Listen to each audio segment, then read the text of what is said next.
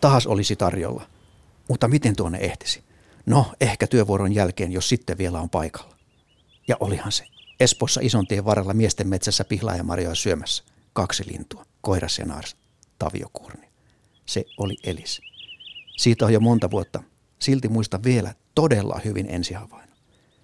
Ääntäkään eivät linnut silloin päästäneet. Mutta koiraan kaunis karmiininpunainen, jonkun mielestä varelmanpunainen väri näkyy jo muutaman 10 metrin päähän lehdettömässä puussa. Pelotonta hitaasti liikkuva lintua oli helppo lähestyä. Se ei piitannut kiikarovasta miehestä oikeasti lainkaan. Vähän vilkaisi ja jatkoi marjojen mutustelemista. Ei uskoisi, millainen sottopytty noin kaunis lintu on. Naama oli marjanmaltoa mutustelevalla linnulla tuhruinen. Vähän kuin pikkulapsi puurolusikkansa kanssa. Puuroa kaikkialla muuallakin kuin nokassa. Huvitti. Selityskin tuolle löytyy. Kuurna syö pihlaajamarjoista vain siemenet ja sylkee muut pois. Taviokuurna on metsälapin lintu. Se on pitkänomainen ja rastaan kokoinen. Nokka muistuttaa vähän käpylinnun nokkaa, kun se on hieman käyrä ja näyttää menevän vähän ristiin. Pää on vähän kulmikas, sekin tavallaan käpylintumainen.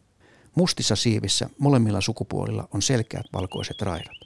Mutta se nimi, taviokuurna, mistähän se tulee, sitä ovat viisaammatkin pohtineet, eivätkä tiedä. Siellä Espoossa koiran vieressä toisella oksalla marjoja mutusteli naaras. Moni pitää naarasta vaatimattomamman värisenä, mutta minun mielestäni se on ruma, joka vaattehilla koreiloo. Naaralla on hennon kaunis oranssin tai vihreänkeltainen rinta pitkälle mahanalukseen saakka.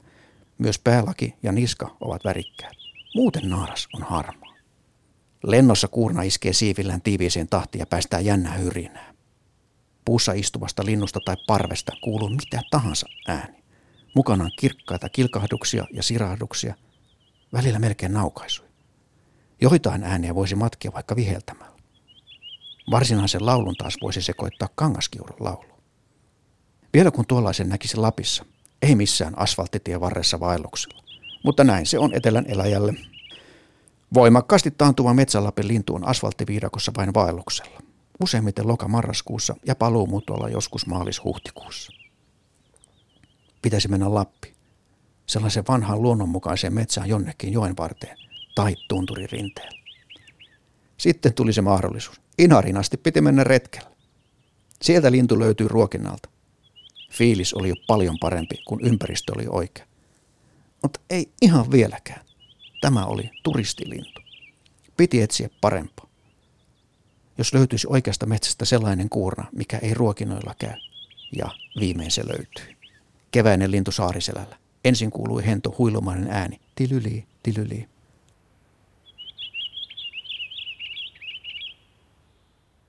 Onneksi laulu on kuuluvaa ja sen erottaa hyvin, kun on ensin muutaman kerran kuullut ja harjoitellut. Ja sitten tuli lintukin esille. Kaunis, todella kaunis koiras liikkui männössä. Naarasta ei näkynyt. Liekö jo hautomassa? Touko-kesäkuun alku, kun on kuurnalle muninta- ja haudonta-aikaa. Poikaset kuoriutuvat kesäkuun puolella. Sitten onkin vilkasta, kun parhaimmillaan 5 poikasesta pitää huoli. Ruuaksi emot kuskaavat niillä aluksi pieniä ötököitä. Proteiinia pitää olla, että kasvu pääsee vauhtiin. Kun lintu on isompi, niin se alkaa syödä myös puiden silmuja ja siemeniä. Mutta se ensimmäinen havainto siellä Espoossa, siellä asfalttitien varrella kaukana Lapin erämaista. Minua hämmensi kuurnien pelottomuus. Ohimenevät ihmiset kulkivat niiden vierestä alle metrin päästä, eikä mitään tapahtunut. Ne vain olivat siinä ja söivät. Niitä olisi voinut vaikka koskettaa, jos rohkeutta olisi riittänyt. Olivatkohan koskaan nähneet ihmistä?